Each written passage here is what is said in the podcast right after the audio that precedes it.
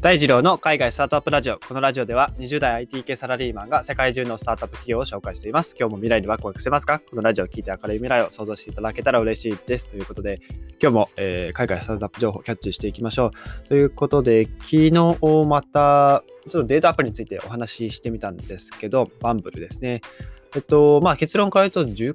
回ぐらいしか再生されてなかったので、えっと、おそらく技術系とかそういった話の方があの皆さん聞いていただきやすいのかなというところで、あの技術系の話ちょっと戻ってですね、あの検証していこうと思うので、あの再生数とかも普通にいっちゃったりするので、あのもしこれから音声配信始める方とかいらっしゃればですね、ぜひ参考にしていただけたらと思います。とはいえ、この、えっ、ー、と、再生数ですね、一応僕、アンカーっていうアプリで撮ってるので、これはおそらく Google Podcast とか Amazon Music とか Spotify とかっていう様々なプラットフォームを、まあ、全部足した合計の数字が今ちょっとアンカーに、え再生数としてあの記載されているので、それがまあ10だったというところで、とこの間の、えっと、全固体電池の QuantumScape は180回ぐらい再生されていたので、まあ、ちょっとこんなデータとかもですね、またまたいずれこう、ご紹介、数字をご紹介していこうとあの、ご紹介していただけたと思いますので、よろしくお願いします。ということで、えー、っと、まあ、タイトルにもあるとおりですね、もう、これはもう言うことがないんですよ、もう。あの、言うことがないというか、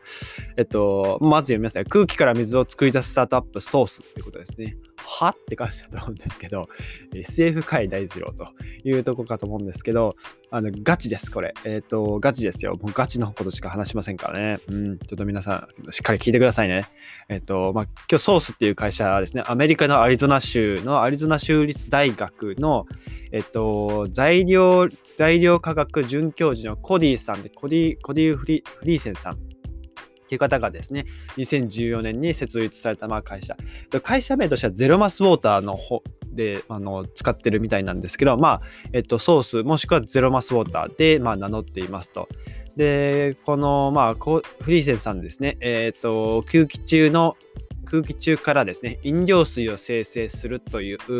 もう本当に SF, SF みたいな技術をですね、まあ、考案したということで、もうこれ開発しちゃったんですよ。で、空気中のその水蒸気に着目して開発したですね、あのソースハイドロパネルっていう、あの、まあ、ソーラーパネルですよ。よく、なんでしょうね。屋根の上にソーラーパネル置いたじゃないですか。あんな感じですね。あのソーラーパネルを置いて、そこから、ま、飲料水を作るっていう、まあ、すごい画期的な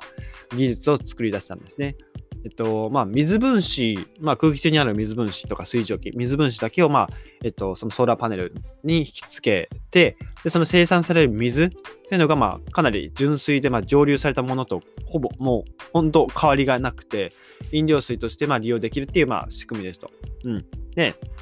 その水源供給システムのソースフィールドっていうのが、また個別にあるんですけど、それがですね、まあ、特に電気網とかには頼らずですね、稼働することができるので、もうこれ砂漠だろうが、まあ、世界中どこでも、どこでやってもですね、展開ができるんですね。うん。まあ、なので、これだけ聞くと本当にすごいですよ。この設置にもあまりその設備投資がかからないってことになると、えっと、もう本当に、まあ、あの、なて言うんでしょうね。もう空気中の水蒸気だけをこう、まあ、集めてきて、それを水にするんで、えっと、まあ、いわゆるその、水不足の地域、よくその、あの、ちょっと言い方悪いかもしれないですけど、カンボジアとか、そういったこう、いわゆる貧しい地域で、まあ、水とか井戸、飲み水が飲めない地域にも、その、日本の、その、えっと、日本がその支援してたりして、その、発展途上国の方に向けて、その、あのインフラを作るその工事とかっていうのはかなりやってたことがあったんですけど、えっと、まあ、そういったその工事、大規模な工事とかっていうのをする必要はなく、まあ、みんな水が飲めるようなその技術が開発されているというわけなんですね。うん。で、えっと、1箇所でですね、年にまあ数百万ガロンの飲み水を継続的に、えー、生産することがまあできますと。で、えっと、まあ、ユニセフですね。ユニセフによると、えっと、まあ、自宅、家で安全な飲み水を利用できない人が、まあ、世界全体で、えー、約21億人も存在すると言われているそうなんですね。えっと、なので、地球の人口が、えー、70, 70億人ぐらいですか、今。なので、結構いますね、21億人ってなると。僕ら普段水が飲めないってことを考えたことはほとんどないと思うんですけど、そう考えるのは日本は恵まれた国だなと思いますが、まあ、世界では21億人ほどいらっしゃるということです。で、ソースのこのま水源システムっていうのはすでにですね、45カ国で設置されていて、特にその北米の地域ではもう、住宅用家につけるこうパネル、あの屋根につけるパネルですね、あそこにも提供を開始していて、2020年にですね、完成した最新版のソースレクシーハイドロパネルっていうのがあって、これですね、小売価格が1台2500ドルなので25万円で、えー、まあ、設置できるというわけです。うん。で、この、まあ、2枚、そのソーラーパネルをつけるわけですよ。うん。で、家に。で、毎月、あの、どれぐらいの、あの、水が作れると思います？あの、じゃあ、どうしようかな。ペットボトルで何本分の水が毎月作れると思います？この2枚のパネルをつけるだけで。ちょっと、あの、アイコンのソーラーパネル見てみてください。どれぐらい、何本ぐらい？ペットボトル何本分ぐらい、ま、毎月1ヶ月ですよ。1ヶ月。いやー、少ないっすね。いやー、少ないっす。あの、えっとですね、まあ、毎月、えー、約、まあ、500ミリのペットボトルがですね、300本から600本ぐらいのですね、水を確保できるんですよ。で、まあ、大体まあ、4人から6人ぐらいの水を賄うことができると。一一月ですね。うん。やばくないですか？ペットボトル300から600本ぐらいですよ。うん。なんで、その水が生成できるその量っていうのは多分、おそらく気候の変動によっても変わるんでしょうね。その雨が降ったりとか、その空気中の水水蒸気とか、こう、あの水の含有量によって若干こうあの今日は水がいっぱい取れたとか今日は少し少なかったとかっていうとの変動はあるんでしょうね。なので300本から600本というこうレンジがあると思うんですね、うん、でまた設置にはさっき言ったようにそのまあ電気の配線とか、まあ、パイプの取り付けとかは必要ないんですよ。でその水質っていうのがその大気中の水水分子からまあ、えー、純粋なものだけを抽出していてで汚染物質っていうのはまあ全て除去されるんで本当にピュアなえっ、ー、とえー、ものが取れると、えー、水なんで、えー、H2O か。H2O と、えー、マグネシウムとカルシウムと、まあ、それぐらいのミネラルが、まあ、あと追加されるぐらいで、僕らが飲んでる水とほぼあの変わりはないものが作られますと。で、太陽光を利用して、えっ、ー、と、まあ、駆動していくと、まあ、動かしていくと。で、まあ、パッケージフリーなので、まあ、環境にも優しいと。で、えっと、まあ、スマホアプリもあって、ソースユーザーっていうアプリがあって、まあ、これ使うとスマホで生産量、水の生産量、直えー、貯水量とか、水質まで確認できて、まあ、その何か変化があった時にですね、そのアプリ上で知らせてくれるというようなものなんですね。で、2026年に、えー、2026年じゃない、2020年の6月に、えっと、シリーズ C ラウンドで、えーブラックロックっていう、まあ、投資ファンドがあって、そこから5000万ドルの調達をしていて、まあ、技術開発とか海外展開を今加速させているということです。うん。で、まあ、そういったまあ、ソーラーパネルを作ってるだけじゃなくて、えっと、えっと、このソースは、えー、ウォーターアザサービスっていうですね、まあ、ビジネスモデルを展開していて、まあ、最近なんちゃらアザサービスってそのすごい流行ってますけど、ウォーターです。えー、ゼロマスウォーターですね、この会社。まあ、ゼロマスウォーター。えー、空気と、えー、電気から水を取り出せとソースハイドロパネル。まあ、これ作り上げましたと。で、この、まあ、空気とですね、そのソーラーパネルを、まあ、使って、まあ、適切なその状態を作って、その乾燥した空気からまあ水をまあ濃縮させるプロセスを今、まあ、加速させていると。うん、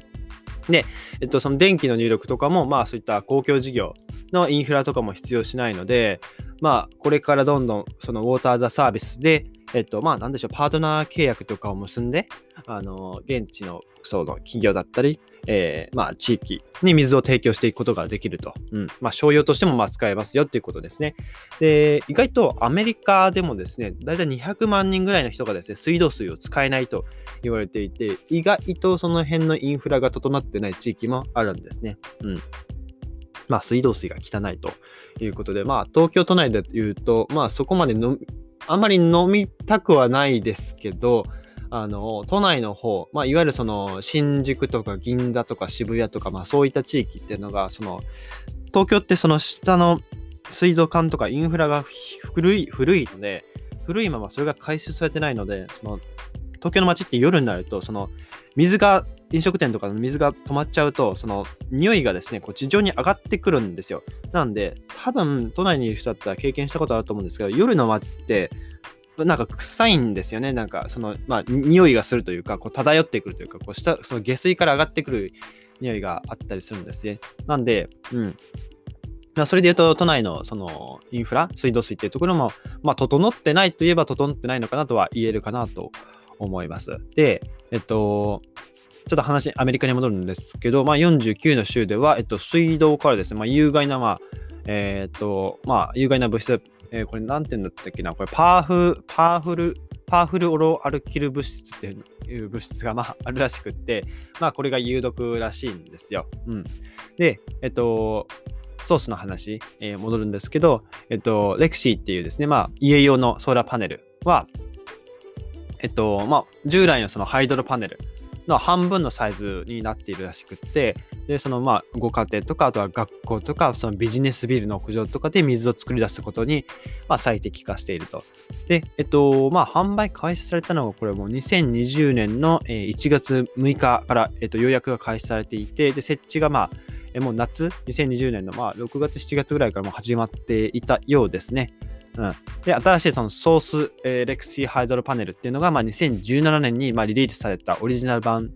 からまあかなりその、まあ、改良、技術改良を重ねて、よりその高い効率よくあの水を生成できるような、まあ、仕組みに今進化しているというわけですね。うん、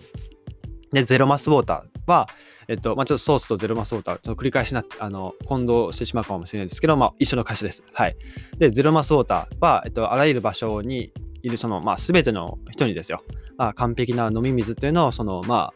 えっと、ど何かのそのインフラに頼ることなく、そのソーラーパネル、独立したものだけで、えっと、みんなが安全な水に、えー、そのアクセスできるようにっていうことを、まあ、すごく注力していると。まあ、僕ら人間が、えっとまあ、持続可能で、かつその低コストで、まあ、自分の飲み水を作り出せるように、まあ、そういった世界を作ろうとこう努力しているわけですよ。うん、で、ソースハイドロパネルの機能っていうのが、まあ、さっき言った通りに、えーとまあ、水蒸気を、えー、空気中の水蒸気を、まあ、吸湿性の中、素材に、まあ、ソーラーパネルの中の、えー、素材に、まあ、吸着させて、で、まあ、そこからその、まあ、ソーラーエネルギー、まあ、太陽光を使って、えっと、その水蒸気を素材から空気に取り込んで、えっと、まあ、その湿度をですね、まあ、上昇させて、まあ、ちょっとこれも難しくて僕も完全に理解してないんですけど、まあ、不活性な凝縮蒸気っていうのを、まあ、作り出すそうなんですよ。うん。で、これを作ることによって、まあ、その、液状の水、作り出せる水っていうのが、まあ、純粋で蒸留されたものと、まあ、変わりがないっていう、まあ、ソースの技術がここに生かされてるわけですね。うん。で、まあ、ソースが支えるそのイノベーション、まあ、技術がいろんなこう、えっと、レメルソン MIT プライズっていう、その、まあ、各その技術研究所からこう、新しい革新的な発明に対して贈られる賞とかも、まあ、受賞している、まあ、第三者に、まあ、認められている技術というわけですね。で、えっと、まあ、さっき言ったように、そのソースレクシーハイドルパネル、まあ、家用の、えー、パネルっていうのが、まあ、2500ドル、えー、25万円ですね、約。うん、これがまあ使えるっていうことで、この製品がですね、まあ、すでにその CES の2020で、えっと、まあ、展示会、まあ、これ CES っていうのが、えっと、毎年あの1月にあの、えー、全米、えー、全米民生技術協会っていうですね、あの、なんて言うんでしょうね、まあ、展示会があるんですよ。あの、技術者が集まる。そこ、まあ、アメリカのネバダ州、えー、のラスベガスだったっけな、ラスベガスで、まあ、開催される、まあ、えっと、まあ、電子機器の、なんて言うんですよね、まあ、見本市みたいな感じかな、うん、があって、まあ、そこでも、まあ、ブースに、まあ、展示される、まあ、展示されてたみたいですね。うん。まあ、正式におひめお披露目されていたということですね。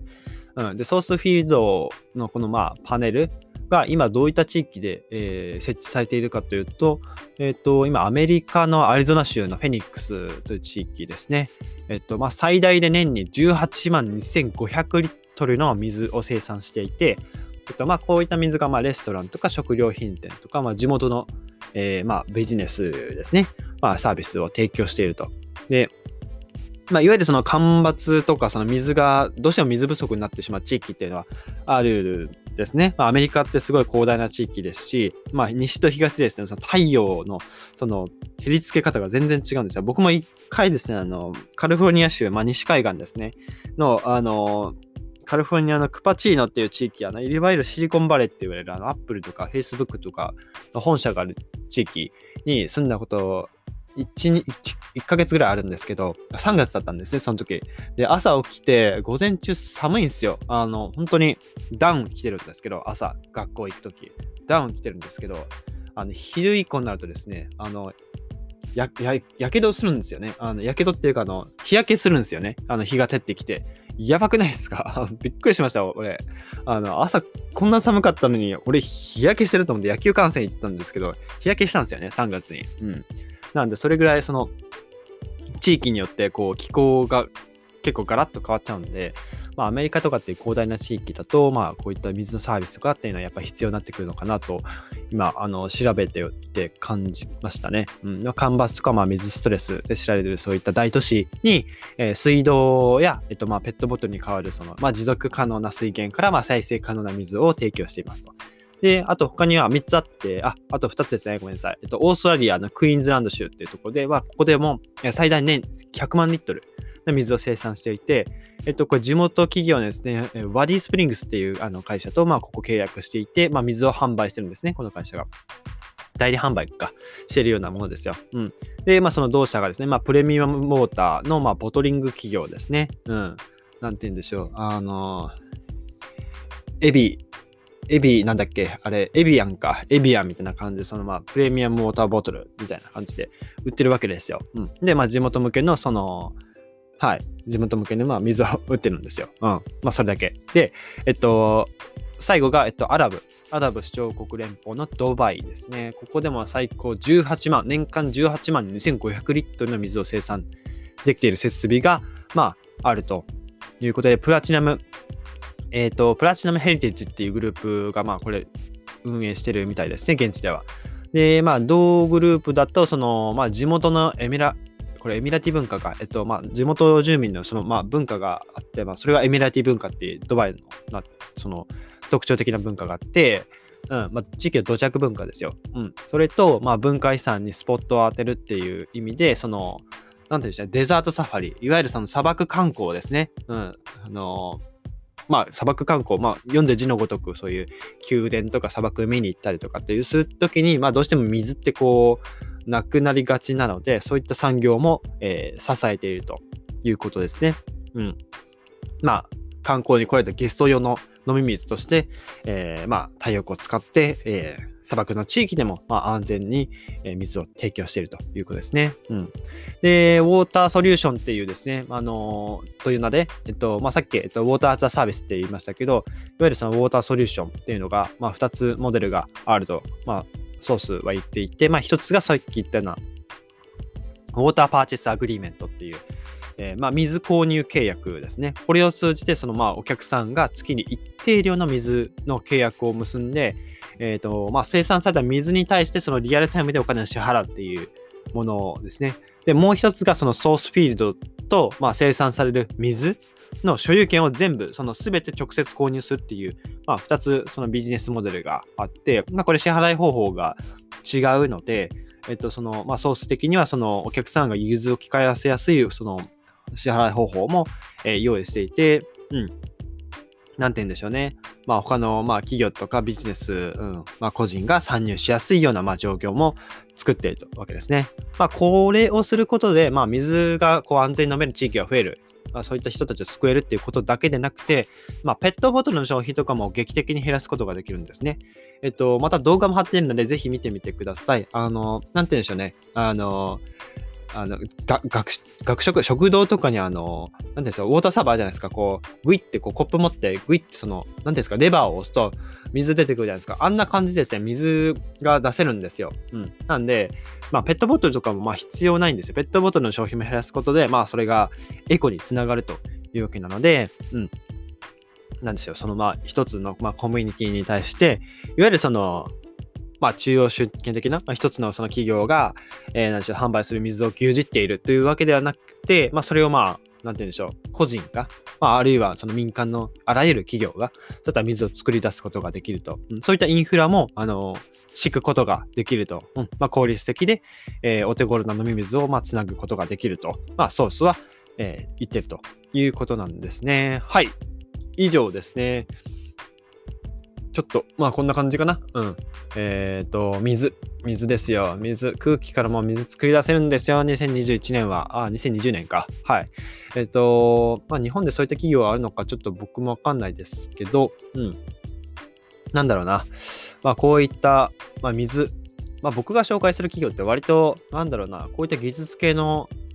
企業って、まあ、環境問題を絶対絡めてますよね。まあ、これから環境問題と立ち向かう。まあ、ビル・ゲイツも、まあ、その気候変動と戦うぞって言っている中で、このソースもですね、ビル・ゲイツが創立したあの、えっと、ブレイクスルーエナジーベンチャーズっていうところから、まあ、出資も受けているので、まあ、ビル・ゲイツが投資しているイコール、まあ、気候変動、まあ、地球、えー、まあ、環境問題に立ち向かう企業イコール、まあ、うん、成長すると言っても過言じゃないのかなと思っております。えー、気になる方はですね、ぜひチェックしてみてください。えー、このエピソードが役に立った、いいなと思ったらぜひフォローよろしくお願いします。それでは、皆さん素敵な一日をお過ごしください。バイバイ。